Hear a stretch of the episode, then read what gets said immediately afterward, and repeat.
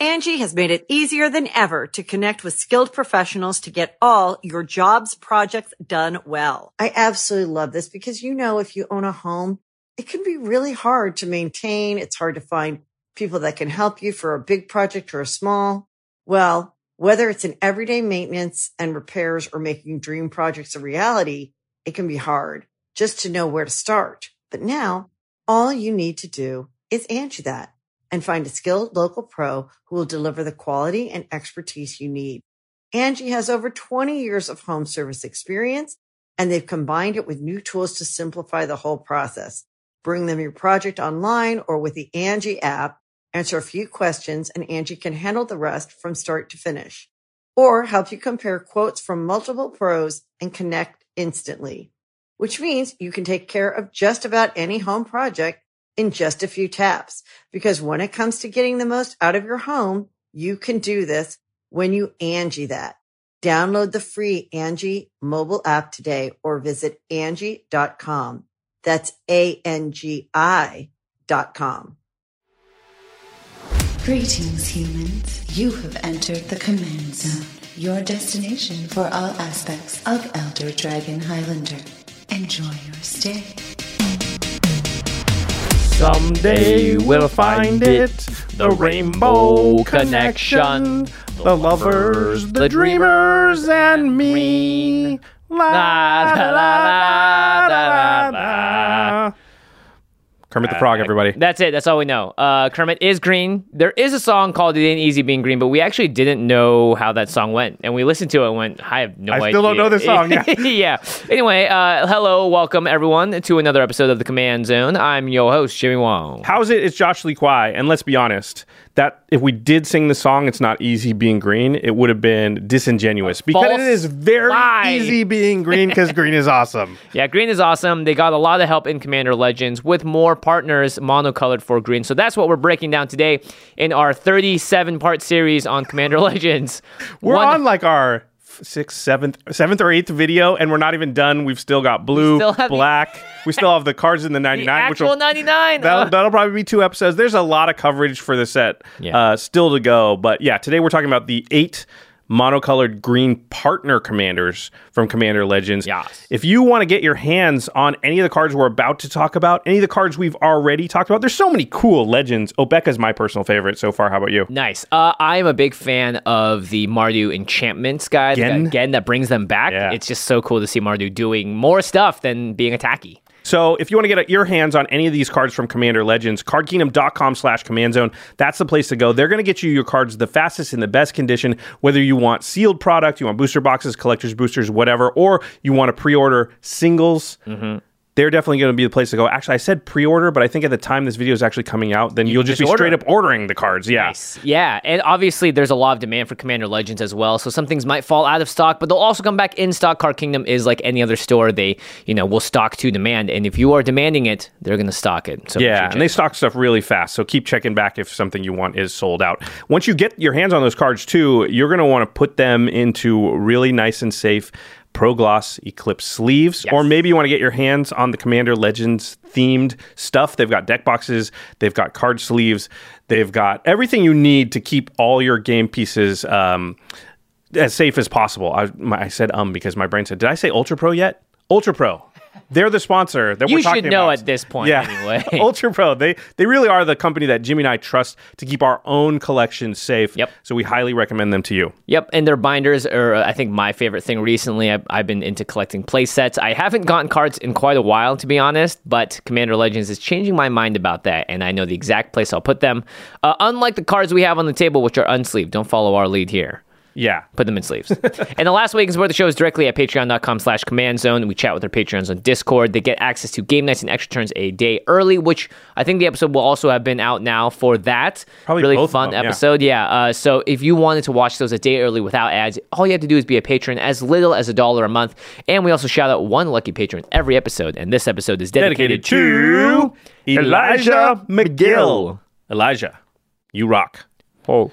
All right. Without any further ado, let's get into the uh, partner review for green. Uh, as with all colors, there are six uncommons, one rare, and one mythic. Nice. Yeah. Uh, before we begin, this is a funny note you put in here. Everything partners with Thrasios. We should have said this from the first couple of episodes, but if you're like, who should I put this partner with? Thrasios, it turns out, is just very good on its own. So whatever you put it with, it's going to still be good. Yeah, and I am extremely hopeful that this card gets reprinted soon as well, just because it's very good. So, in, in general, think of these partners as just a way to add green to any of the current existing partners, even if the partner already has green in it. Um, and a lot of times these will push you in one direction or the other. Uh, it's funny because normally the uncommons in the partner cycles might be a little less powerful powerful. Turns out green has no problem with that. Both the rares and the uncommons all have a lot of power. I think in all the colors so far, we've seen at least a couple of the uncommons be very, very good too. Totally. It's not like they're all noticeable. Like if you just covered up this rarity symbol, you might not know. Yeah. Eh, you know if the uncommons are are rare or not. If Definitely you just read a couple. text. Yeah. all right. Let's start with the first one. It's Anara Wolvid Familiar. Three and a green for a four-four Wolf Beast legendary, of course. As long as it's your turn, commanders you control have indestructible and it of course has the partner mechanic. So commanders you control have indestructible. That would include Nara, and then whatever your partner is. Um, one thing I wanted to note right off because you can partner this with a planeswalker now because of Tevesh and oh, Jeska. Right. Indestructible is a little bit weird with planeswalkers. If they go to zero loyalty, they'll still be they'll still die they'll still go to the graveyard. Right. Because it doesn't expressly say in the rules when they hit zero loyalty, destroy them. So yeah. indestructible doesn't save them. Yeah, indestructible specifically. Effects that say destroy don't destroy them. A creature with indestructible can't be destroyed by damage. So, uh, uh, like Dreadbore or something that destroys a planeswalker wouldn't work uh, if Anara is out, but if you just smack it with a creature and bring it to zero loyalty, it will die. Right, because it's also not a creature, I guess, with indestructible. A planeswalker with indestructible will still have loyalty taken away from it from combat damage. Yes. Interesting, but edge case scenario. Yeah, okay, let's talk okay. about Anara. Well, I added in a bunch of cards because I was like, well, Beast Tribal. And Josh was like, well, let's be mean. And the first intro in, introductory card to Anara is playing World Slayer, which is a five mana artifact equipment with equip cost of five. Typically, you don't play this card because the text says whenever equipped creature deals combat damage to a player, destroy all permanents other than World Slayer. But you won't be destroying your two commanders because and World Slayer. Yeah, because it has indestructible and World Slayer stick around. yeah, that's all permanents. That's lands too. Lands, yeah. It should yeah. be called Land Slayer. The, my guess is you'll win from that point because you'll have two creatures, right? Uh, and your, your commanders, and and nope. every and they're both indestructible. And every time they hit something, it blows up all the permanents over again, and over again. Yeah. yeah. so Anara, yeah, it's a great utility partner. I would say for any uh, partner pairing or just in general if you want to do something that has indestructible. Um, so I think in the 99 of most Voltron decks this could be a fine addition, right? It's kind of like Bastion Protector, really. It's the green Bastion right. Protector. So if you have white, you were probably already running Bastion Protector, but let's say you either have white and green because I think you probably run, run both for wolves, or you have especially yeah yeah, or you have green and not white. Well, then all of a sudden, if it's a Voltron deck, you just put in Anara as if it were your Bastion Protector. It doesn't pump your yeah. commander, obviously, but yeah, it's still a four mana. Uh, just make your thing indestructible. And I think you know, again, for a lot of players that are getting into the format, need an extra slot to protect their commander a little bit. It's a great little addition. Mm-hmm. Also, for a lot of decks that want to do things on your turn, because it says as long as it's your turn, commanders you control have indestructible. So Vaevictis Asmadi the Dire is a commander that cares about attacking, and when it attacks, you choose a permanent a player controls that you're attacking for each player, and then the players sacrifice those permanents. Each player sacrifices a permanent. This way, reveals the top card of their library, then puts it onto the battlefield if it's a permanent card. So generally, when you're swinging with a creature, someone can block it with like a Death Touch Flyer or do something to stop it from hitting in. Anara is just a nice way, again, in these types of decks to make your commander a little more safe. Yep. Ruric Thar wants to attack each combat if able. Um, man, I wish I could just block and kill a Ruric Thar. It has done so much damage to me. Thank you, Game Nights. also, it's just the kind of card people want to destroy, right? Like, yeah, totally. Please let me destroy it so I can cast my non-creature spells. Grand Lord War- Warlord Radha, because she has haste, wants to attack the turn she comes out as well, and again has green. Shalai, Voice of Plenty. So these are just sort of decks that care about it being your turn or giving your creatures or planeswalkers hexproof or indestructible. Anara adds, I think, just another piece onto that. Mm-hmm. Um, if you want to go beast tribal, uh, questing beast notably is a legendary beast that does not have a name that would denote that it's a legendary creature. So you could do that. uh, and then if you want to go Vol- wolf tribal, wolf tribal, Tolsimir, friend of wolves, um, you know, all that good stuff. Uh, oh, and of course, there are the fight decks. Fight tribal has gotten bigger and bigger. There's a couple of cards in uh, today's set review that we'll talk about that. Neyith of the Dire Hunt. Uh, Kogla, just ways Ayula, Ayula, the bear one, yeah. Yeah, just things Fight that is- want to fight. Yeah, indestructible is so good with fight, right? Because you're going to take damage from the creature that you're fighting, but all of a sudden, if your creatures have indestructible, your commander or whatever, and it, it can just fight over and over Mm-hmm. because you don't care about the damage being dealt. It's indestructible. Uh, and then for each of these, I decide, you know, I'm just going to list down really quickly which of the commanders that it goes with that are both new and which ones that mean which of the are partners? Yeah, uh, the new partners. Sorry, and the old ones. Um, this one's pretty straightforward. I think Akroma, Vision of Ixidor, is all about attacking, and it likes the indestructible additional keyword. Malcolm Keen-eyed Navigator is all about dealing combat damage for pirates, uh, and so that's just a way to make him indestructible. Siani, Eye of the Storm, again about attacking, Breeches, Rogue Rock, uh, Rograkh, I guess. Uh, and so, like we said earlier, there are two planeswalkers, Jeska and Tevesh Szat, that are both going to be affected by this, but it doesn't prevent them from going to the graveyard. I like Falthis, Shadowcat Familiar, which is the one that gives your commanders Death Touch and Menace. Ooh. So now all of a sudden, both your commanders have Death Touch, Menace, and Indestructible.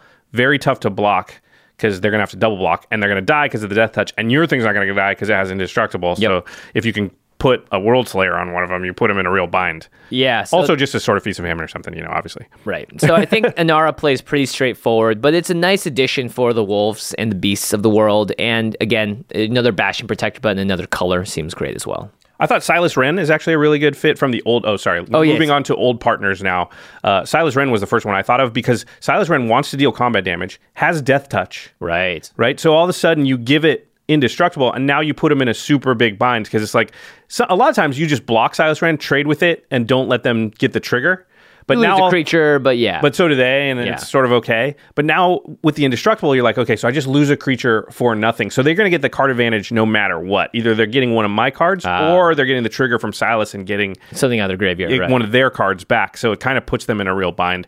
So Not I to think, mention, you're adding blue, or I mean green to blue and black. yeah, you're adding the best color to the other two best colors. sounds good. So all of a sudden you're in Sultai, yeah. So it seems like well, you get all the green ramp and all actually all the green everything. Yeah. Uh, Uh, the other old partners along the similar lines of Silas Renn are Akiri, Tymna, Tana, Bruse Tarl. All of them want to attack. Uh, and so, again, giving it, you know, indestructible is just a nice cherry on top. I thought Shy is actually like a really good one just because of the colors it gives. So it gives you white and blue. Uh-huh. So notice that Anara says commanders you control have indestructible. So if you control magic other people's commanders, they're still commanders. Ah. Right. So on your turn, those will be indestructible. And then if you just play like a bunch of wraths, you you could be like, I'm what I'm gonna do is steal other people's commanders and then wrath the board during my turn, which will not destroy my stuff and the stuff that I've stolen, but it'll destroy everybody else's stuff. So that's I think another sort of good pairing with Anara. Anara just got real mean if you want it to be.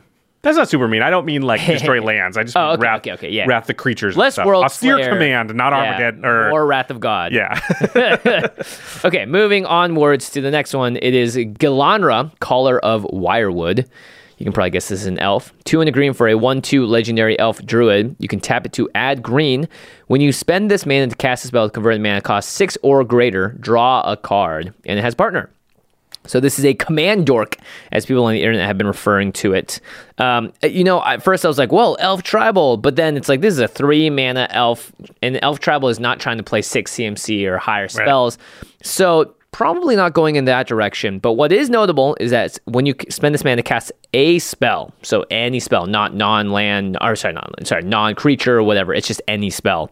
So a lot of cards on the stack have a different CMC than they do in your hand. For instance, Green Sun Zenith, which is X and green for a sorcery. Search your library for a green creature card with CMC X or less. Put it on the battlefield and shuffle your library, and then you shuffle Green Sun Zenith into its owner's library. If you cast this for six mana or seven mana, it has a CMC of seven, and if you use Gilanra to cast it, then you draw a card off it as well. Yeah, X spells are great in general because you could cast them for less than six if you want to. Yeah. Because the downside of having a bunch of six CMC stuff is that you're just sitting there doing nothing in the early turns. So X spells kind of help you where it's like, oh, I'll just cast this thing for three and get a little value off of it. And then once Gilanra's out, I guess three was a bad example.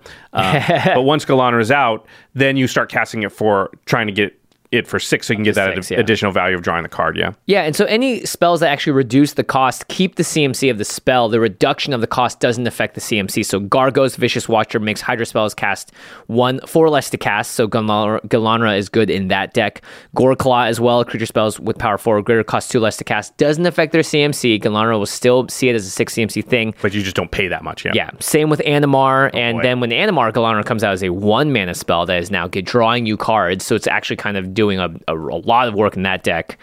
Um, and same things with like Jodah as well, because Jodah is an alternative casting cost. Right. But the CMC of the spells remains. It remains what it was, right? So Oh boy, Cascade with Maelstrom Wanderer. seems Right, pretty you're good. casting- Well, you're not casting the Cascade spells with Gilanra though. True, true. I So mean- you wouldn't get the extra two, but casting Maelstrom Wanderer obviously. Would And be, this is like a big mana deck, so Yeah. I think anything, right? Even if you draw one of your big Cascade spells, like darn, this is a seven CMC spell. Well, now you have Gilanra to cast it. yeah, get that extra value. I don't think Maelstrom Wanderer needed any extra help. It's No. in all the colors to do what it needs to do. Same with Animar and all that. But again, these are just new cards to put in, especially if you're a new player and all that. So it's just easier to sort of get into that that pattern of like, cool, I can make a deck that works and synergizes with itself. Yeah, um, you have Keruga down here, who is one of the companions that cares about larger uh, CMC stuff, right? Or Yeah, you can only have him as your companion if you have uh, spells that are CMC three or greater in land cards. Also, you can just still have it in your deck, though. Yeah, totally. And because when it enters the, ba- the battlefield, you draw a card for each other permanent you control a CMC three or greater. So again, it's just sort of like a big mana deck. Um, in this case, you're playing with Keruga. It's blue green. Um, there. Oh, Josh noted Imoti, Celebrant of Bounty, which is a new legendary creature from It's one of the solo legendaries from Commander Legends. Yes, and it just is a uh, five mana with a cascade, and then spells you cast with converted mana cost six or greater have cascade. So you're already going to want to cast six or greater spell uh, spells in the Imoti deck. So Right. Probably goes in there. But also, if you happen to pair uh, with the right colors, it's just blue, right? Yep. Um, with Gilanra, then Imoti could go in that deck. But I also just think the philosophy of Imoti that we went over when we did our set review kind of works with Gilanra, right? Uh, you you touched on it with the X spells, but spells that have a higher CMC than what you're actually going to pay for it. Right. So it's like um, delve stuff, treasure cruise, dig through time, right? They they say eight in the corner, but you really only pay one or two. Uh, then you've got the Oh, the undaunted, Undaunted the undaunted mechanic. So if you pair with black, you could get Curtain's Call, which is five in a black for an instant that says destroy two target creatures, but it has undaunted, so the spell costs one less to cast for each opponent. So you can often cast it for only three, but it counts as a six CMC spell, so that makes it a lot easier for Gilanra to cast and draw your Dig card. that, yep. Yep. There's Seeds of Renewal is the same thing. You can return two target cards from your graveyard to your hand. Normally it costs seven mana, six in the green, but that could down be down for three thanks to Undaunted. So that's pretty good rate. Four mana, two cards. Yep. And then untappers could be good with Gilanra. I mean, obviously like Seedborn Muse, but anything that could untap Gilanra can draw you multiple cards because you untap it. Like even like a Kiora's Follower, which could early in the game get you extra mana, but later just untap Gilanra to cast your second spell also with her, especially if you're doing like Curtain's Call. So you pay three there and three there, but they're actually two six CMC spells. Draw two cards extra with Gilanra because you untapped her. that kind of stuff could be good too, I think. Yeah, Gilanra just seems like a way to generate a lot of value. Now, when it comes to the partners, the new partners, uh, the one that is most notable is Brinelin, the Moon Kraken, which is six blue blue for a six eight, and when it enters the battlefield or whenever you cast a spell with CMC six or greater, you may return target non-land permanent to its owner's hand. So those two sort of seem like a nice match made in heaven. You're bouncing stuff as well as drawing cards, as long as you're using Gilanra to cast it. Could even bounce your own stuff to cast it again to draw more cards. Yeah, in that case, you definitely want the untappers to make sure Gilanra can tap again to add that mana. And, And I I think it's clear that the blue green draft mechanic or draft archetype for um, Commander Legends is six CMC or greater spells, right? Right. So there's going to probably be a bunch of cards of Commander Legends that fit this theme. Yep. Miara, Thorn of the Glade, is the mono black elf partner. So if you're going the elf style with this, uh, there's Alena, Kessig Trapper, Oh, yeah, which is is yeah, it's the first striker that adds amount of red mana equal to the greatest power among creatures you control that enter the battlefield this turn. So Gilanra obviously is powering out a huge thing. Alena adds extra mana. Now you're off to the races. Yep. Um, Gilanra also can just help ramp out Akroma, Vision of Ixidor. Yep. So and then Dargo as well, who is a seven mana commander. But, uh, but you won't pay that. So Yeah, he kind of fits the same that, uh, yeah. philosophy as the Imoti stuff. Yeah. So interesting stuff there. Um, decent card. Uh, I think it will see some play here and there. But uh, if anything, I'm just interested to see how these cards sort of add into the ecosystem of Commander because all of these commanders are, again, opening up tons of spaces now for just adding green to a partner pairing. All right, the next one is Halana Kessig, Kessig Ranger. Three and a green for a 3 4 human archer, legendary. Has reach, as most archers do. Whenever another creature enters the battlefield under your control, you may pay two. If you do, that creature deals damage equal to its power to target creature. This is a punch, not a fight. Yeah, it's a one-sided fight. You're paying two mana. It's it's not the creatures are not hitting each other. Your creature is just doing its damage to the other one, kind of like a bow and arrow, maybe like you're firing an arrow, but with their power. Uh, so there's a lot of this. Again, fight tribal or just punch tribal. Grothama, all devouring, is a really fun commander. It's three green green for a 10-8. Other creatures have whenever this creature attacks, you may have it fight Grothama, and when Grothama leaves the battlefield, each player draws cards equal to the amount of damage dealt to Grothama this turn by sources they controlled. So obviously, you're going to be in the deck that you know wants to deal Grothama damage, and Halan is a way to do that without actually having to have. Um, other creatures fighting to attack it, if that makes sense. Like Halana can have a creature enter the battlefield, you pay two, it smacks Grothama for an amount of damage. Oh, I was just reading that. So Grothama can punch himself? Yes, Grothama could punch himself. Whenever another creature enters the battlefield under your control, that means not Halana. Yes. You may pay two. When you do, that creature deals damage equal to its power to target creature. Yeah, I believe you could just have Grothama enter the battlefield, pay two, and just draw 10 cards. Yep, because Grothama is a source that you controlled. so Grothama just becomes a seven mana draw 10. Pretty Which cool. is like, eh, you know, you probably don't do that that often because it's still a lot of mana to draw 10, but still, it's something you could do. That's pretty interesting. Yeah, it just gives you more flexibility too, because sometimes the Grothama deck wants to sack it and not have creatures go to combat to fight it, right? Because sometimes the, the the creatures fighting it almost always die because it's a 10-8. So Yeah. it's like a 2-2 that fights it. So this is Kalana is a way to have a creature fight it without it dying, and then you can sack Grothama to draw those cards later on. Again, Neyith of the Dire Hunt is all about the attacky attacky. Fighting. Yeah, uh, in the 99, I think Atla Palani Nest Tender, uh, because this is creating these little eight creature tokens, and then you can have other creatures fight it when they come into the battlefield. And when those eggs die, you reveal cards from the top of your library to reveal a creature card, and it goes on the battlefield, and then you can trigger Halana again That's to have that cool. So you fight your own egg, it becomes something big, and then the big thing that comes out fights one of their things. yeah, it's I like, that. it's one of those nature versus nurture moments. It's just like he's been, it's been fighting since the day it was born. It'll keep fighting till the day it dies. There's also a bunch of cards here that help you fight or punch better. So Brash Taunter, this is a card we talk about a lot. This card is Yeah. very, very good. Every time I've seen it out, it's just done a ton, tremendous amount of work. Um, it's four and a red for a one-one goblin with indestructible. Whenever it is dealt damage, it deals that much damage to target opponent, and you can pay two and a red, tap the Brash Taunter, and it fights another target creature. So if anybody's got anything big out, you can have it, and it can be yourself. Mm-hmm. You can have it hit that thing and then redirect that damage To an opponent, To an opponent because it's got indestructible. It also just stops so many attacks. Like Brash Taunter, it hits the field, and so often you're just like, ah, crap. I can't attack. What am I going to do? Yeah, exactly. And I also don't want my big creatures because they're going to use that against me now. Yep. Yeah. Uh, it's similar to Stuffy Doll. However, Stuffy Doll makes you choose a player when it enters the battlefield. So Brash Taunter is a lot more flexible in red, and green and red seem like great pairings for uh, Halana and the fight type archetype. Uh, and then, of course, you can give your creatures Death Touch. So there's a few cards that do this now. You have to have it so that it, it's global death touch, right? Because you don't have time to equip to them. Yeah. Um, because this is an ETB trigger on Halana. Correct. Yeah, you can't have enter the battlefield smacking equipment on it unless you have like a Sigarda's Aid type deck. But that's a lot of hoops to jump through for Halana. I think there's enough cards that just say your creatures have death touch, right? Yeah, Zagras is a black and a red one uh, from uh, uh, Rezendikar Rising, and then Archetype of Finality is an enchantment creature that does the same thing from Theros.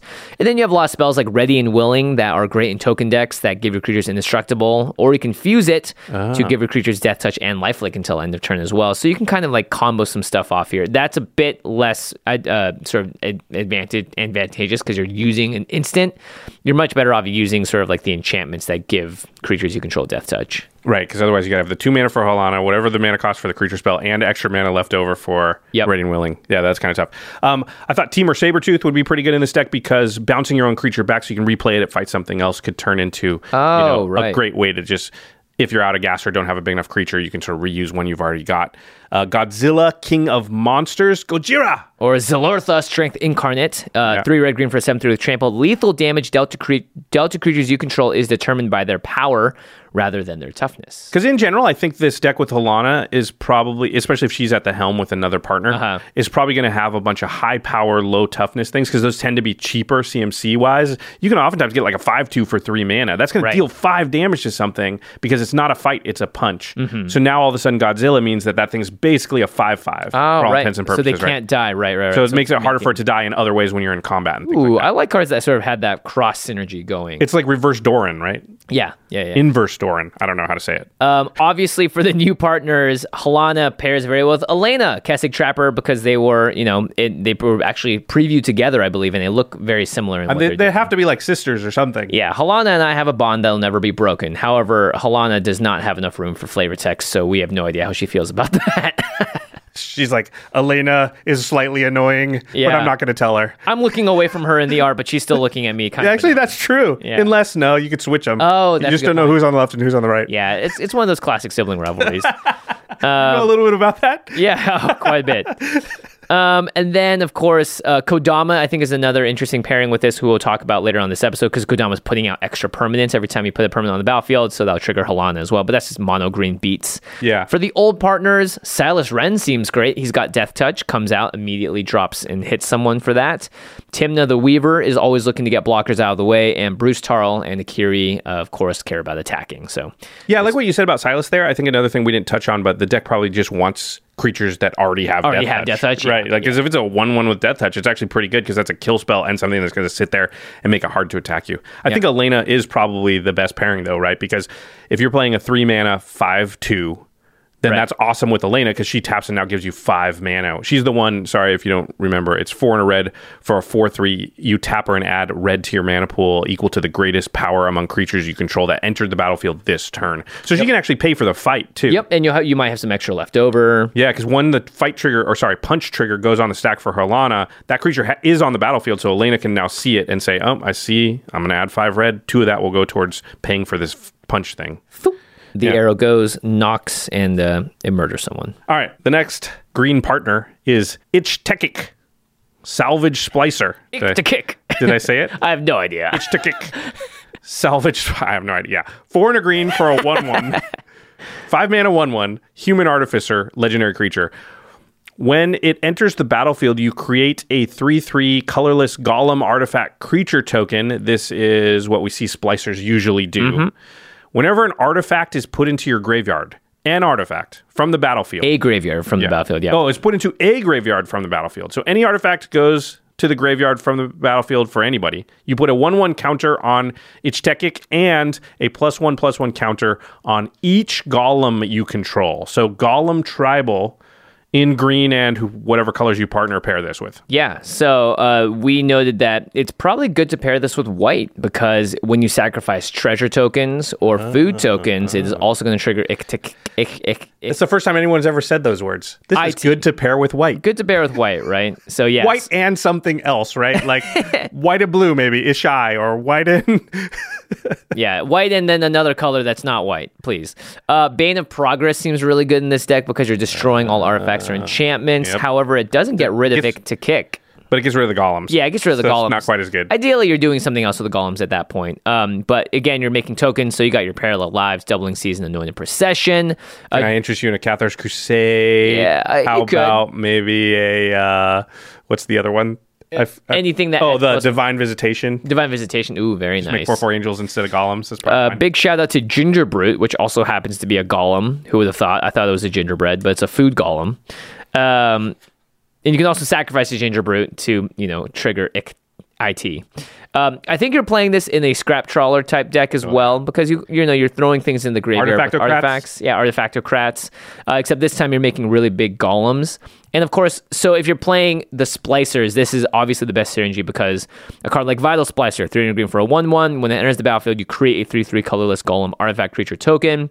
And then these are sort of, they act like slivers almost. They're golem lords, right? Yeah, golem lords. You can pay one to regenerate a golem with Vital Splicer. Golem creatures have trample if you're playing Maul Splicer. If you have Master Splicer in white, golems get plus one plus one.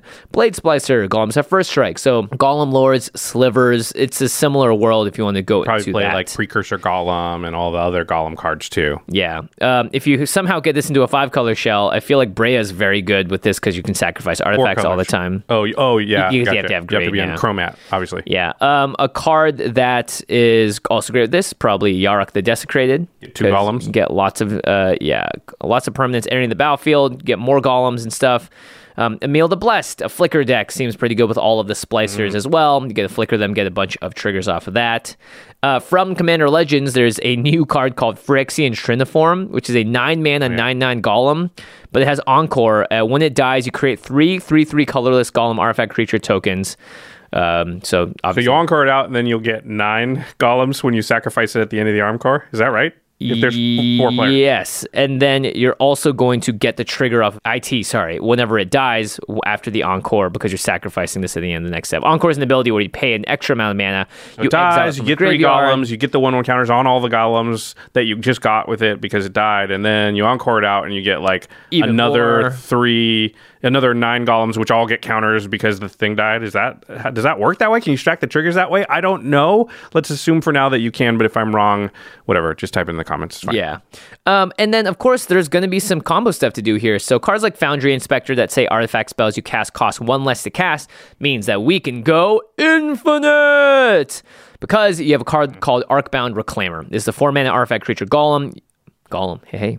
And you can remove a 1 1 counter from it to put target artifact from your graveyard on top of your library. And it has modular too, so it enters the battlefield with two 1 1 counters on it. And when it dies, you can put its counters on another creature. So this is on the battlefield. You can put at instant speed an artifact card from your graveyard on top of your library. So if you have cards like the eggs, this is where the eggs comes from, like Darkwater Egg. It's a one mana artifact. You can pay two to tap it, sacrifice it, add blue black, draw a card. The draw card is really important here because the Darkwater Egg is now going to cost zero thanks to the Foundry Inspector and you have an ability that you can pay two to tap it and sacrifice it. You get the mana back and you draw a card. So you sacrifice this, Ich-Tekik is going to trigger. You're going to put plus one, plus one counters on things.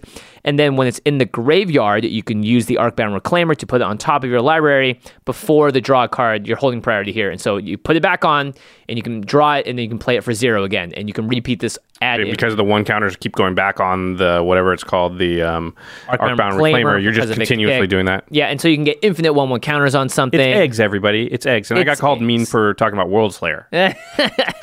yeah, this is the one where you're going like, I'm going to do all this stuff and no one can do anything. And it's just like, yeah, but how do you win with this? Yeah. There are definitely ways. Yeah, Chromatic Star is another one that can do it. Uh, that you get to add a mana event and color when you sacrifice it, or you can even just sacrifice it to a like Krark Clan Ironworks. And again, they all say draw a card when they get in there. There's cards like Mystic Forge, which is really good in this deck. I think it's a four mana artifact. You may look at the top card of your library, and you can cast artifacts and colorless spells from the top of your library. And then you can pair that up with like a Lotus Petal. It, it's a zero mana artifact that adds one mana of any color. So again, the big uh, thing here is the Arcbound Reclaimer. Um, and then, you know, you just get infinite plus one plus one counters. You can get infinite enter the battlefield type things. I don't know. There's lots you can do here. I'm so happy that of all the colors, green finally gets the opportunity to play around with the artifacts, our artifactocrats Right. style deck. Because you know what? Green just can't do enough stuff. So we got an equipment deck earlier this year. Now green is just going to be one of the artifactocrats colors. Like, Poor green, they can't do anything. I'm so glad they keep giving them no- more stuff that they're allowed to do. Finally, they can play with artifacts. Yep. You know, Yep. playing Thank with God lands was getting boring. Yeah, thank God they just, you know, every excuse for everything that they might put in white is that it's outside their color pie. But green, artifact tech, fine, let's do that. Yeah, we've had splashes before. Yeah. Uh, and then, of course, finally, you can play XX artifact creatures like Walking Ballista, the Hangarback Walker. If you want to just play it for zero, it automatically goes to the graveyard and you get a trigger that way. Yay. Yay. Uh, so the partners that you'll probably want to partner this with are the ones that care about artifacts. The new ones, there's Rebbec, Architect of Ascension. That's the one that gives your artifacts hexproof for the uh, other artifact CMCs that you have. Yeah, that one's, that one's a little weird. Glacian Powerstone Engineer, which you can tap untapped artifacts to look at the top X cards of your library. Put one of them into your hand and the rest into your graveyard. So this is a deck that I think will want to have artifacts in the graveyard that can recur. Yeah, there's Armix, which is uh, oh god, do I have to read this whole thing? Whenever it attacks, you can discard a card, and when you do, target creature defending player controls gets negative X, negative X until end of turn, where X is the number of artifacts you control plus the number of artifacts in your graveyard. So that would be green black cares about artifacts. Yep, yep. Uh, and then Toggo makes rocks. Cats Yeah. get the flesh sculpture as well. Uh, And if you can stack those rocks, then you can put a lot of one-on-one counters on stuff. although honestly, just keep adding green to Silas Renn because he cares about artifacts, and it's perfect. so Uh, the old, yeah, the old part, man. Silas Renn, we've mentioned for like most of these. yeah, yeah, I think you're right. Just because like Silas Renn is already pretty good, and if you just add green to it, it's it. Guess what? It gets a little better. gets a little better. A shy. Why are we saying Ishai? Just because white. Plus and- some plus some counters. Oh, yeah, It's Just another way to get that synergy going. And then Ravos. Ravel Soul Tender, if you're like again sacking a lot of things to the graveyard, you want to bring them back. Poor Ravos just cost too much mana. Yeah, poor Ravos. We just felt like we wanted to mention somebody besides, you know, Thrasios and stuff. Thrasios, Tymna, Silas, Tana. Tana. All right, uh, we've got four more partner commanders in green to go, but before we get to them, we got to take a quick break. Hear a message from our sponsors. Angie has made it easier than ever to connect with skilled professionals to get all your jobs projects done well. I absolutely love this because, you know, if you own a home, it can be really hard to maintain. It's hard to find people that can help you for a big project or a small. Well, whether it's in everyday maintenance and repairs or making dream projects a reality, it can be hard just to know where to start. But now all you need to do is Angie that and find a skilled local pro who will deliver the quality and expertise you need. Angie has over 20 years of home service experience and they've combined it with new tools to simplify the whole process. Bring them your project online or with the Angie app, answer a few questions and Angie can handle the rest from start to finish or help you compare quotes from multiple pros and connect instantly, which means you can take care of just about any home project in just a few taps. Because when it comes to getting the most out of your home, you can do this when you Angie that. Download the free Angie mobile app today or visit Angie.com. That's A-N-G-I dot com. Oakley Dokley, we have returned. That's my Ned Flanders. Idly ho. Idly ho. Oakley dokley, oakley dokley, oakley dokley. And we're talking about green, the evergreen green. Um, obviously, green is struggling mighty hard in Commander, and let's see if any of these cards help. Oh boy, at least one of them is very broken Yeah. that we still have to go. we All right. still have to go, yeah. But this one is not so much, but It's it still is- good. It's still good, yeah. It's the mythic of the set. It's Kamahl, Heart of Krosa, six green green for a five-five legendary human druid. At the beginning of combat on your turn, creatures you control get plus three, plus three, and gain trample until end of turn. And you can pay one in the green until end of turn. Target land you control becomes a one-one elemental creature with vigilance, indestructible, and haste. It's still a land. So play pattern: you play this, you can pay one in the green, make your land a one-one. But then at the beginning of combat, our creatures get plus three, plus three, and trample. So you also can make lands that So you're basically are making four four lands. four four vigilance, indestructible, haste, trample lands, and this has partner. I mean, it is eight mana, so you're unlikely to play it in on the same turn. Yeah. turn your uh, land into a creature. But what you can do is play it and on that same turn attack with whatever creatures you already had out. Bingo. Kamahl's a yeah. You put Craterhoof Behemoth, uh, a lesser Craterhoof Behemoth, but in the command zone. in the command zone, yeah. So it a lot of times token decks have to have a certain number of effects that are going to pump the whole team, but you don't want too many because Right. you don't want to just draw those and not the token makers. But you don't want too few because you don't want to have.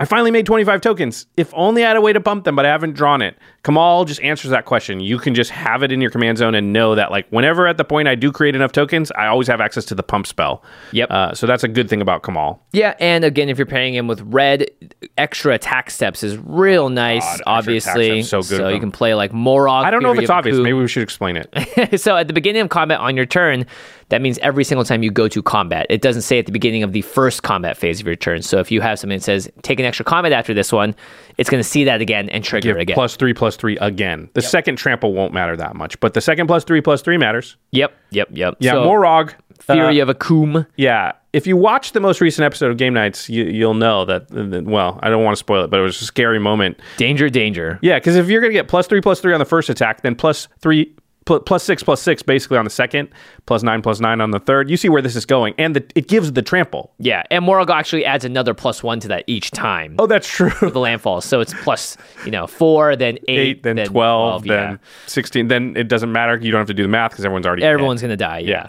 Um, so again, I think Goreclaw, Terror of Qal Sisma, another card that's great in this deck because it makes Kamalo cheaper to cast, and you just have big beastly things in here. Oh, I like this one. Stonebrow Krosan Hero, three red and green for a legendary creature, four four with trample.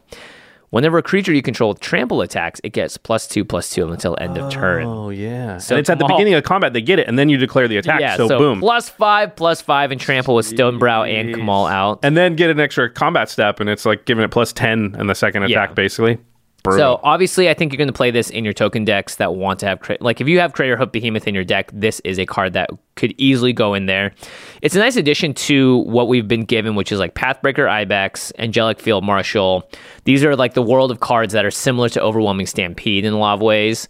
Um, The thing I like about Kamahl partially too is that that second ability, don't underrate it. So Mm-hmm. Craterhoof is pretty bad if you don't have a bunch of tokens. Kamahl you could just play out and then the next turn be like, all right, I'm gonna activate twice, swing in with two four fours. At least you're doing stuff if you're kind of Yeah. like in an attrition game where you know everyone's low, running low on cards. That happens sometimes, or at least you can do some things Kamahl on its own. I mean, I don't think it's as good as Craterhoof, but also.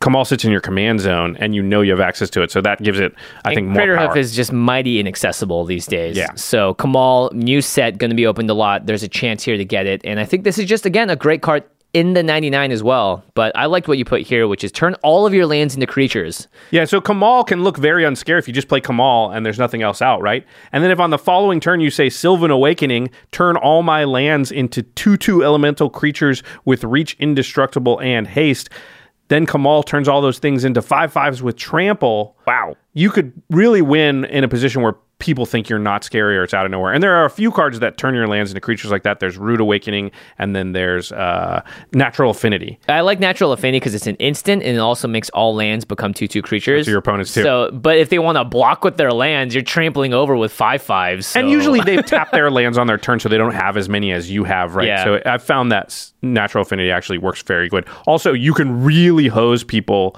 by turning lands into creatures in response to a board wipe if you have Right. a stronger creature position. Yeah. And that's something that I've won games with before where they go, okay, destroy all creatures. And you're like, in response, turn all the lands into creatures. Yep. Yeah. And if you could just save, if you just know in that instance one or two of your things is going to live, all of a sudden you can win the game off the back of that. Yeah, good job, Natural Affinity. so, in terms of the partners that this works with, uh, Kamahl and Jeska Oh, boy. go hand in hand because, boy, that's a lot of damage. Well, it's brother sister, right? Right. And then Kamahl becomes an 8 8. Jeska will triple that damage, and that's an 8 8 with trample. That will probably be commander damage in game. Yeah, Jeska's zero ability is you choose target creature, and until your next turn, that creature, if that creature would deal combat damage to one of your opponents, it deals that. Uh, it deals triple that damage instead. Remember, with trample, it's a little bit interesting. So Mm-hmm. if if Kamahl was attacking, would turn himself into an eight eight with trample. Let's say they have a two two that blocks. That means six damage is going to get through, and only that six damage is going to be going to be uh, tripled. It's not going to triple against the two two because that's not one of your opponents. Right. Still, you do eighteen. Yeah, so it's six times three, not eight times three. Yep. But that's still a lot of damage. Yep. Um, and then uh, I think like this works well with Tevesh Szat because he makes little one one or thralls that you can then buff up with Kamahl. Nice. Uh, Kydele for the old partners if you need to ramp Kamahl out. And then Bruse Tarl a token deck, or a Tymna token deck, or a Ravos monster deck, or a Tana the Bloats. Tana makes tokens, so You, you, you get the idea. You can pair Kamahl. I think Kamahl and Tymna is probably the best because then you're an Abzan, and Abzan is the token colors. Yeah. I think Tano could be very, very good too because Tana makes a lot of tokens and Kamahl gives you the pump spell that you'll need at the moment you To need win, it. yeah. Yeah. And Tana's already very strong. All right. Okay. Let's go on to probably the most broken, right? Yes, definitely the most broken. There were calls for bans. Yeah, whatever. When Chulane runs around, I don't care about this as much. I mean, right? Thrasios exists. Thrasios, yeah. Okay, Kodama of the East Tree. This is four green green for a 6 6 legendary spirit. So six mana, 6 6. It's got reach. That's why people wanted Kodamas. to ban it. Reach. I got it. Yay. That's, yeah, I would, it's, it's a reach to ban it, actually. But, all right. Here we go. Here's the interesting text. Whenever another permanent enters the battlefield under your control, if it wasn't put onto the battlefield with this ability, you may put a permanent card with equal or lesser converted mana cost from your hand onto the battlefield. Okay, so this doesn't just go infinite with anything because it checks, right? So let's say I play a land. It's a permanent area in the battlefield. It wasn't put onto the battlefield with this ability because I just played my land.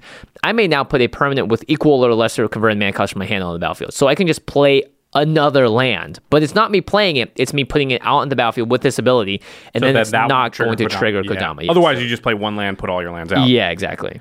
Yeah, the fact that the lands let you play another land, that feels like a little bit of a mistake. It feels like it should have said non-token, non-land permanent. Yep. Uh, the fact that that land specifically works so well with this means that it's very, very powerful with anything that puts extra lands into play.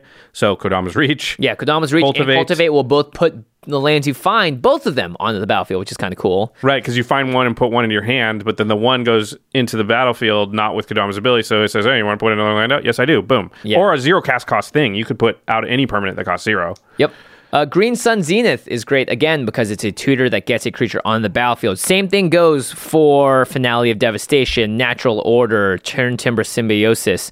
Uh, when they get that thing on the battlefield, you're going to get to play another thing from your hand. And usually those are getting huge things out. Yes. And also, Pattern of Rebirth, it's an enchantment that when you play it, you get to do something. And then when the creature dies, you get a creature and then you get to do it again, right? So there's just a lot. And it's a of- permanent you could put out with Kodama's ability. Yes. Yeah. Yeah, exactly. Right. You can play a creature and then put Parent Rebirth out and then sacrifice sacrifice that, get two things. Yeah, there- there's a lot of things you can do here.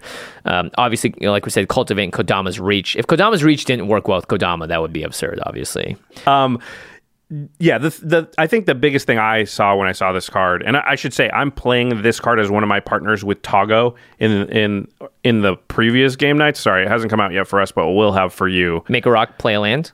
Yeah, that I really built the deck around Toggo. If you watch the episode, it's not built around Kodama much at all, but it's a landfall kind of deck. So I, I wanted green, and yeah, Kodama says if a token enters the battlefield, you know, a rock token, let's say, then that's a zero cost thing, and you can put something else, another permanent from your hand that costs zero onto the battlefield. So yeah, make a rock play a land, which makes another walk that plays a land. So if you have Toggo and Kodama out, it's just play all your lands. Yeah.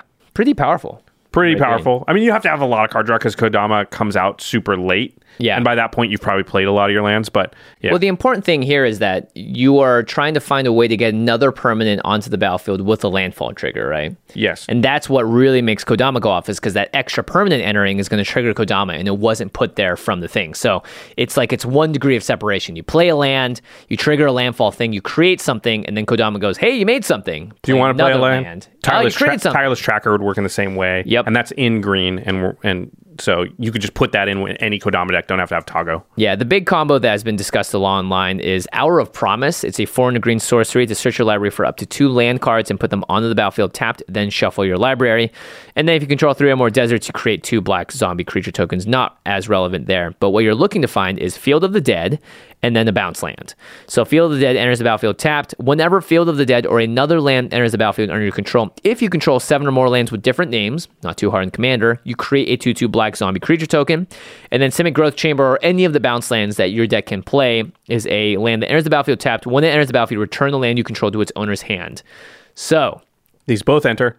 These both enter, and, and then again, you don't need Field of the Dead necessarily. You can also just have a Scute Swarm in play, which when the land enters the battlefield, you make a one-one green insect creature token. So what happens is these both these lands enter. Uh, the Simic Growth Chamber is going to bounce itself because you can play it and have it bounce itself, and then that's going to trigger landfall when it gets in the battlefield. You make a, a one-one, and then you can play Or a this 2-2 with or a Dead. two-two, and then you can replay the Simic Growth Chamber, and then it's going to make, and then you can bounce it again, and then Kodama is going to say see another permanent coming on the battlefield as a two-two or a one-one. You just stack your triggers. Keep going, and you can replay the Simic Growth Chamber. So any bounce billion land with. Kodama becomes play infinite landfall. Only if you're able to create something off of the landfall. Create something that lets you put the bounce land back into play. So you need to make a permanent that isn't seen by Kodama.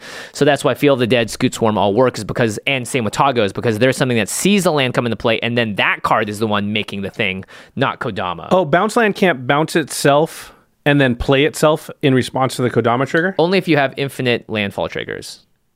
Because let me just, I want to walk through this because I know a lot of people are probably thinking it. I play Oh, wait, a bounce wait, wait, land. you're right, I right. play a Yeah, bounce yeah. land. Kodama triggers, bounce land triggers. I stack it so the bounce land triggers on top. I bounce the bounce land. Kodama says, "Hey, a thing entered the battlefield. Do you want to put another permanent? Yeah, it's a bounce land. Stack the trigger. I think a bounce land by itself." Again, could be wrong. New cards. Uh, didn't try and do this in my Toggo deck because I was worried about rocks. But I think a bounce line by itself is just infinite landfall triggers That Kodama. might work. It it. Uh, it feels like I'm missing something, and they would have thought of that. So let us know if I'm incorrect. well, I believe actually because the second time you put the bounce line back in, it's with Kodama's. but it doesn't matter. I'm bouncing my bounce line back to my hand. Oh, and I don't have another. y- Yes, you're right. I don't. Yeah, you're right. That's where it stops. It. Yeah, yeah. So that's why you need. Okay. Whew. You just need one more card to go next. That's why you need Ah. Field of the Dead. and Hour of the Promise gets both cards on the battlefield. yeah, which is why it's so nuts is that you can get it out with just that five CMC spell. It's not an instant win because you would need haste or something, right? Or you yeah, have to do that in or instant speed. you need to do something like impact tremors to every single time the creature enters, it does something. So you need one more piece, and a three card combo is not as scary as a two card, even if it includes your commander. Okay. Um, Meloku as well is a one mana to return the land you control to its owner's hand, and then you create a one one blue illusion creature token. So that you could do right. replay them. Pay one, yeah, but then you're oh, even and, it, and the land will come in untapped, which can pay the mana to return itself, basically, and make the one oh so that's infinite. All right. yeah. So there's a lot of different ways to definitely go nuts with this here. Yeah, I would say that Kodama just in general is clearly a combo tastic type card, right? There's just going to be a lot of that kind of stuff. Yep. And whatever one's the most efficient will be the best, but there's going to be a lot of ways. This the way that this ability is worded is just like crazy. Yeah. So ways that you can go infinite. Spitfire Lagac does damage to each opponent. Uh, Tatyova can draw cards and draw your entire your entire deck out if you want. Moraug, Fury of Akoum, Ruin Hedron Crab can and can uh, can attacks, people. Infinite attacks, yeah. Infinite Valakut. Exploration, Retreat to Hagra are just both ways to just do a bunch of damage. If you have a Lotus Cobra or an Amulet of Vigor, then you can stack the triggers in such a way that you're actually gaining mana every single time you play that bounce land, right? Yep. Um, so I don't know, pair it with Thrasios. Pair it with Thrasios so you can use the infinite mana to win the game with Thrasios. Yeah. Uh, I think this is on a on a more fair to, let's like we take get- it back a notch. We get yelled at for like talking about combos, but we like to see what the top power for something is. We- That's where our brain wants to go. That doesn't mean ever, we're telling everybody play combos all the time. It's just like it's good to know that at the most powerful, this is what it can do. You don't have to do that stuff. Well, also, if you're playing against it, you should know Yeah. that you might be facing a win, right? yeah, just know what the pieces might be so that you you know what it is. Threat assessment. all But I think in general, Kodama is just very good with anything that consistently makes tokens, right? So like smothering tithe. again, yeah. How good is that? Because every time they draw a card and you get a treasure, you can put a land into play. Mm-hmm. So Smothering Tithe becomes burgeoning, kind of, right? Plus uh, Smothering Tithe, right? It's like Right. Smother. Hullbreacher is one of the new cards that creates a ton of treasures that could put a bunch of lands in. So imagine you Hullbreacher somebody, they don't draw the cards, and you put like four lands into play. Like, insanity. Bitterblossom Every single turn, yeah, you get just becomes exploration plus bitter, bitter blossom, right? Like it's just Yeah. a- anything that create consistently creates tokens is just very good with Kodama because it, you're going to have so many lands to play out. I think the one thing that keeps a little bit in check is the fact that it is six CMC. So by the time you get to it, I've found that it's right. You don't have a ton of lands in your hand generally. Mm-hmm. Uh, again, I didn't build my deck to take advantage of that though. So I think if you did, you could. So obviously, the new partners you could pair with Kodama, Toggo, you're making a lot of things. I actually really like Sakashima of a Thousand Faces, which comes in as a copy, and then the legend roll doesn't apply, so you can just have it copy Kodama, and now you're pretty. I don't know what it is, how it works out exactly, but you're, you're, you're guaranteed to go infinite with almost anything. I feel like because now you have two Kodamas that can Yeah. both do the same thing, and they're just gonna. It's just gonna be trigger mayhem. Uh, Livio as well uh, because it's a flicker deck, Flicker. right? Um, and this is when permanents enter the battlefield. So if you flicker stuff, it will gauge you the free stuff out of your hand on the battlefield. Yep. And then for the old partners, Thrasios, Ishai, if you want to go for the full Bant package, because then you can have Yorion, Brago, and all that stuff in the Bant colors, and that's the Flicker way to go. Okay. Do we have time for a quick story? I just want to tell a quick story. Yeah, please. Okay, so when we play tested these cards a couple years ago, we've talked about how Wizards asked us to help them That's out. you. I wasn't there, unfortunately. Yeah, you were. And- unfortunately, he was filming Mulan. I was in New Zealand. Yeah, he was otherwise occupied, Yeah. and we were getting to play around with Commander Legend cards in late 2018 and just give some feedback. We only did this for a few weeks. I don't want to take any credit for anything that happened with Mm-hmm. the set. We had just a little sliver of input at one point that hopefully helped them a little bit. Anyway, Kodama used to have some text, and I don't remember exactly what it said, but it was something like all your lands have every basic land type. Oh, gosh. And that was it. That's what Kodama did. Oh, okay. Uh, so I never saw this version of the card until a few weeks ago when we got them for game nights, um, and they totally changed it. And so that deck, I actually built that Kodama deck when it said the old text, and that was basically like if you get a fetch land, you can fetch for another fetch land with it. So you just try and get a couple fetch lands out, get Valakut out, and just fetch for all your lands like, in a row. I fetch this, which gets a fetch, which I fetch, which And they're gets all fetch, mountains. and then it's like every time it's doing damage. Yeah, that was that was my deck idea, and it That's was pretty cool. cool. Yeah. It's like Dryad of the Ilysian Grove, but as a commander, right? Yeah. And I told them, I was like, that's the deck I built and it's pretty cool. And I think they thought that that, I was like, it's cool, but after you do it one time, it's kind of like, that's all the deck does. Yeah. Yeah. One cannon. Yeah. So maybe that's why they changed it. I don't know. Probably it had nothing to do with what I said, honestly. they, you know, they used their huge game designer brains and said, Let's we can come up with something else. better than that. Yeah. Yeah, I don't think this card needs to be banned. Uh, it's a six mana card. It's again, we have so many other insane cards in the format that this does not going to break it. it. It is cool to see it as a Very partner. powerful. It is yeah, very powerful. It just though, doesn't feel like it's Urza powerful. Yeah. All right. Okay. We got two to go. Moving on. Numa, Numa, yay. Numa, Numa, Numa, yay. Da, da, da. It's okay. Numa, Joraga Chieftain. Two and a green for an elf warrior, 2 2. At the beginning of combat on your turn, you may pay XX. When you do, distribute X plus one plus one counters among any number of target elves. Elves. partner. So you go to combat, you pay two mana, you can put one plus one plus one counter on any target elves. Four mana, put two. Six mana, put three, etc., etc. So Um, elf tribal. Elf Tribal, notably in Commander Legends, both Imperious Perfect and Immaculate Magistrate are getting reprints, and these are cards that put plus one plus one counters or make tokens. So it, they synergize really well with Numa.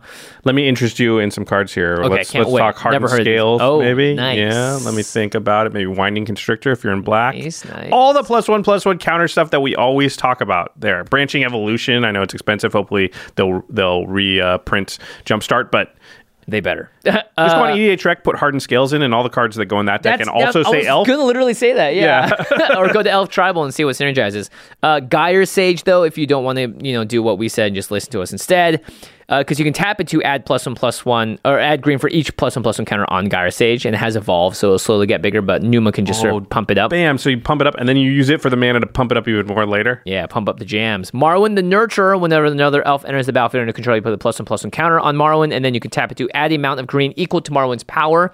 Very similar, so both great things. I I think you want to play Elvish Champion more. I love this card. Other elves get plus one plus one, and they have Forest Walk.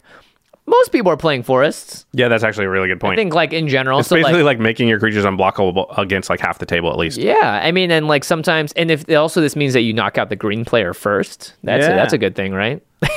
It can come out of nowhere too. Cast it, attack. Yeah. Um, I think this might go in the 99 of our good friend Abomination of Llanowar. This is just like a. Since when are we good friends with the abomination of Llanowar? Look at that thing. I don't want to be friends with Yeah, it. it's true. It actually is absolutely horrific. Yeah. that front that front face is just uh-huh. staring directly uh-huh. at you. Right. The uh-huh. art is like, why is the art staring at me? Does it I know was the so art's glad painting it? played it in game night, so we didn't have to animate it. Yeah. have have nightmares about it. I'll have to ask Sam how he would do it. Um, and then I think Obuun as well works really well because it has landfall and it's in Naya and it's an elf. Oh, it's an elf. I didn't realize. And when that. it adds a ba- uh, yeah, when the land enters the battlefield, you play plus one plus one counter on target creature. So you can find plus one plus one synergies. You can do some elf stuff. Yay! okay, old partners: Tymna, Kydele, Thrasios. Okay, Tana, all the ones we've been talking about. yeah, Seems good with Tana, uh, just because her power matters. yep, yep, yep. All right, let's go to the very last green partner from Commander Legends. Reminds me of how excited I am for lunch today. It's Slurrk, all ingesting. It's a legendary ooze for five and a green. It's a zero zero, but it enters the battlefield with five plus one plus one counters on it. okay. Whenever Slurrk or another creature you control dies, if it had a 1 1 counter on it, put a 1 1 counter on each creature you control that has a 1 1 counter on it. Oh, So 1 1 plus 1 plus 1 tribal. okay. Ooze tribal, maybe. Maybe. It doesn't actually care if any of the creatures are oozes or not. So I don't think it's. It doesn't have to be ooze tribal. Obviously, Yeah, yeah. oozes do care about plus one plus one counters, so they might go in this deck. I don't know if oozes care about being oozes. No, in general, I don't think we've had an ooze lord or anything that. Not a legendary. Yeah, yeah, yeah. Um, but this is gonna. First of all, let's Oh say. wait, wait. We have sorry, mimeoplasm. We will mention is an ooze. Oh, It's not typically an ooze deck though. doesn't care about. Yeah, that's what I mean. There's no Yeah. legendary ooze lord. Yeah. This is just a legendary ooze that. Yeah, it's going to have the hardened scales and stuff that Mm-hmm. we talked about already, right? Cares about one one counter, so that's going to be a thing. If you're down to get oozy with it, biogenic ooze. Uh, when it enters the battlefield, you make a two-two green ooze. At the beginning of your end step, you put a plus one plus one counter on each ooze you control. So that's a great way to just get Slurrk going. You can also pay four mana with the biogenic ooze to make more oozes. Getting oozy with it. Na na na na na, na na, na na. na na. That's the song. Slurrk! uh, Ravenous Slime as well gets plus one plus one counters. This cares when opponent's creatures die, so it could just get really big that way. Scavenging Ooze is a card that I think everyone should be playing no matter what. If you're in Graveyard Hate is it's good. so good, and it gets plus one plus one counters as well. Now there there are ways to go infinite with Slurrk, obviously. Uh, but the main thing is getting a creature with plus one plus one counters on it. Path of Discovery. I think this card's super underrated. It's three and a green for an enchantment. Whenever a creature enters the battlefield under your control, it explores. So you reveal the top card of your library. You can put that card into your hand if it's a land. Otherwise, put a plus one plus one counter on the creature, and then you can put the card back on top or into your graveyard. Um, and then you have a card like Animation Module. It's a one mana artifact. Whenever one or more one plus one plus one counters are put on a permanent, you may pay one. If you do, create a one one colorless servo artifact creature token. And then you have Renata. So if you have Renata out, it's a green card that each other creature you control enters the battlefield with an additional plus one plus one counter on it. You're going to make little animation module cards with it, uh, make little one ones, and you can stack those one ones to a Phyrexian or an Ashnod's altar and just keep it going over and over again and keep making more uh, creatures that come in the battlefield with one one counters. You, then you can stack them for more stuff, and it just keeps the thing going. And you get the mana from the Phyrexian altar. If you're doing one, you go infinite mana with Ashnod's altar. Yippee ki Yeah, four cards. Good luck. Uh, you know, magical Christmas land called. in general, their combo these back. in general these like these like plus one plus one counter decks are going to like assemble four to five different things, and you're going to be like, look at all the things I can do, and probably not win. But boy, I made a lot of oozes or yeah, whatever exactly. it is. I hope you're good at math because it just seems like there's going to be a lot of like, okay, this dies. And Yeah, I put there's a reason one, I don't one, play this deck. There's a lot of accounting. It's a headache. Yeah. yeah, uh, but it probably could be okay as a stompy deck. It's another, just another sort of slightly different angle on a plus one plus one counter deck. Not super exciting. Yeah, uh, I think you play this in the Hamza Guardian of Arashin deck, which is a green white plus one plus one counters matters deck where the Hamza himself casts one less to cast for each creature you control with the plus one plus one counter, and creature spells you cast cost one less to cast for each creature you control with the plus one plus one counter. So Slurrk seems They like both a really good, yeah. yeah, like a good top end sort of finisher there. Hey Josh, you can finally make your Mazirek Kraul Death Priest deck work. No, I don't think this card makes it work.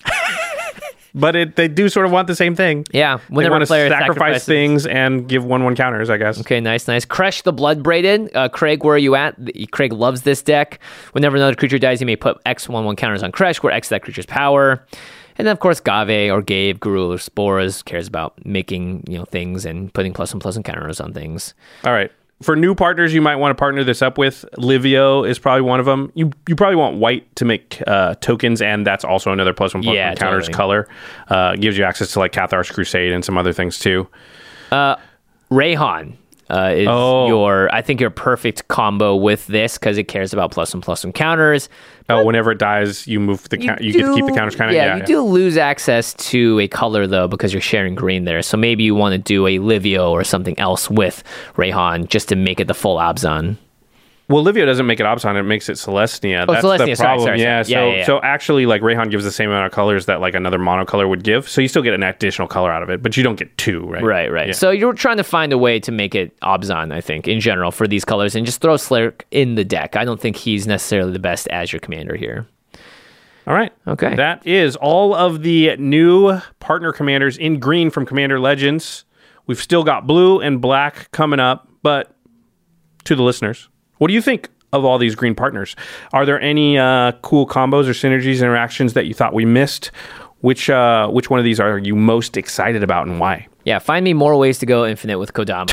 Yeah, 'cause- I'm sure there's something that's really goofy out there. I want to see like a six card combo that just doesn't do anything but spins its wheels. All right. Good, good luck to everybody in the comments for that. If you want to get your hands on Kodama or any of the other legendary creatures or any card at all from Commander Legends or any card in the history of Magic, go to cardkingdom.com slash command zone. They really are the best place to get your Magic singles, product, anything at all because they have the best service. Mm-hmm. They're the fastest to ship you stuff. And when you use that affiliate link, cardkingdom.com slash command zone, you are simultaneously getting the magic cards that you're going to get anyway and supporting game nights, extra turns, our roundtable episodes, mm-hmm. these this podcast, everything we do. And I can't stress this enough. Card Kingdom has a great buyback system. If you have just old cards lying around that you're never going to play and you don't want to like donate them to a YMCA or something, just send them into Card Kingdom. They'll grade all of them. They'll let you know how much you can get for just pure cash or store credit, which gives you more. And then you can reinvest the cards that you have to gain the cards you want.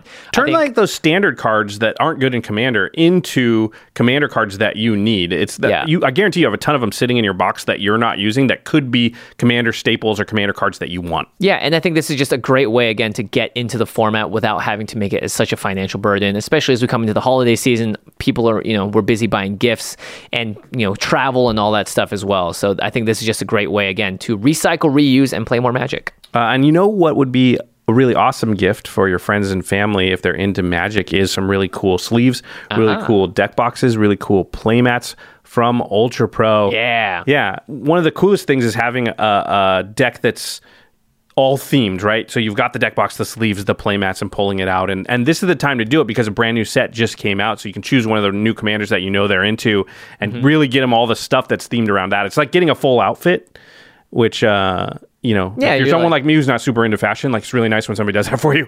yeah, it, and like it, it's good to have a sense of unity too, and I, it's a perfect thing to do with the precons because they're definitely going to make product for that. Um, but yeah, Ultra Pro, it's a great way to protect your cards. You're going to want to protect the cards no matter what. So we always recommend just going straight to Ultra Pro first. They got the best prices as well as the most guaranteed best product because they've been doing it for so long. You're not going to run into production issues. I remember for a long time before we were sponsored by Ultra Pro, we were sponsored by. Uh, I, I wasn't. I personally sponsored another company because I was like, I love this company's stuff. And then all of a sudden, their stuff just got way worse. where Yeah. they manufacture that. A lot of things happened and they didn't inform their customers. So there is a reason that we trust Ultra Pros consistency and quality. All right, no end step today because we're doing so many episodes. We just don't have that many cool things in our lives. But we do have a really cool team working here at the Command Zone. And uh, they are Manson Lung, Ashlyn Rose, Craig Blanchett, Lady Danger, Jake Boss, Josh Murphy, Alfred Stocka, Patrick Non, Sam Waldo. And we have a new guy helping us out, Ar- Arthur Meadowcroft. Sounds like a book author. Maybe his name's Arthur. Yeah, yeah. He is uh, somewhat of a writer, so you know he's going to be helping us out in a lot of different ways. Thanks, Arthur. Welcome to the team. And big thanks to Jeffrey Palmer for the living card animations that live behind us here on set. You can find him on Twitter at livingcardsmtg. All right, everybody. Thanks for watching. We'll see you for more set reviews. very very soon. Uh, if this is around Thanksgiving time and you're Oh, in the yeah. U.S., I hope everybody has a good Thanksgiving. And a safe one as Yeah, well. please be Uh, safe. yes, please, please, please be safe. Everyone take care. All right, peace.